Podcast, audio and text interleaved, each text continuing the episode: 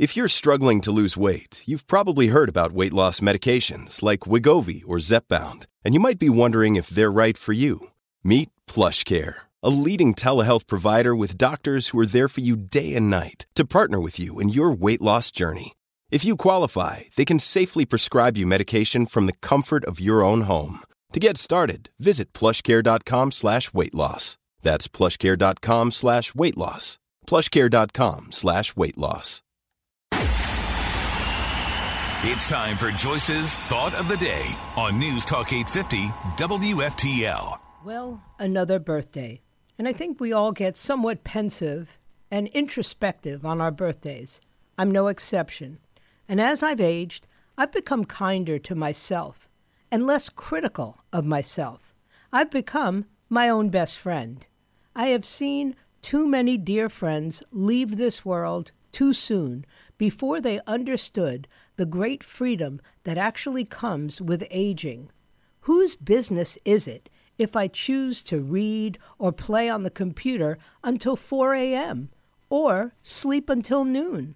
I will dance with myself to those wonderful tunes of the 50s and 60s and 70s, and if I, at the same time, wish to weep over a lost love, I will.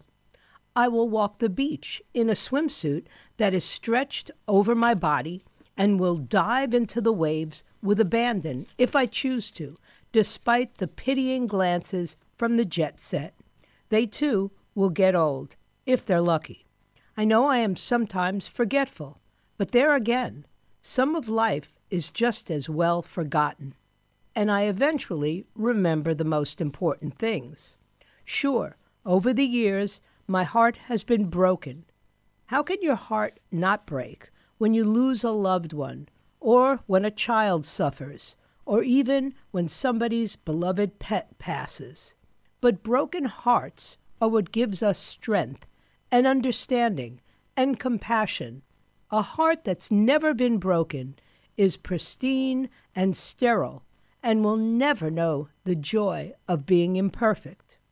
I am blessed, so blessed, to have lived long enough to have my hair turning white and to have my youthful laughs be forever etched into deep grooves on my face.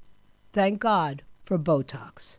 So many people have never laughed, and so many have died before their hair could turn gray. And as you get older, it's easier to be positive you care much less about what other people think. I don't question myself any more. I've even earned the right to be wrong. So, to answer your question, your unspoken question, I like being old. It has set me free. I like the person I have become. I'm not going to live forever. But while I'm still here, I will not waste time lamenting what could have been, or worrying about what will be. And I'm going to eat dessert every single day if I feel like it.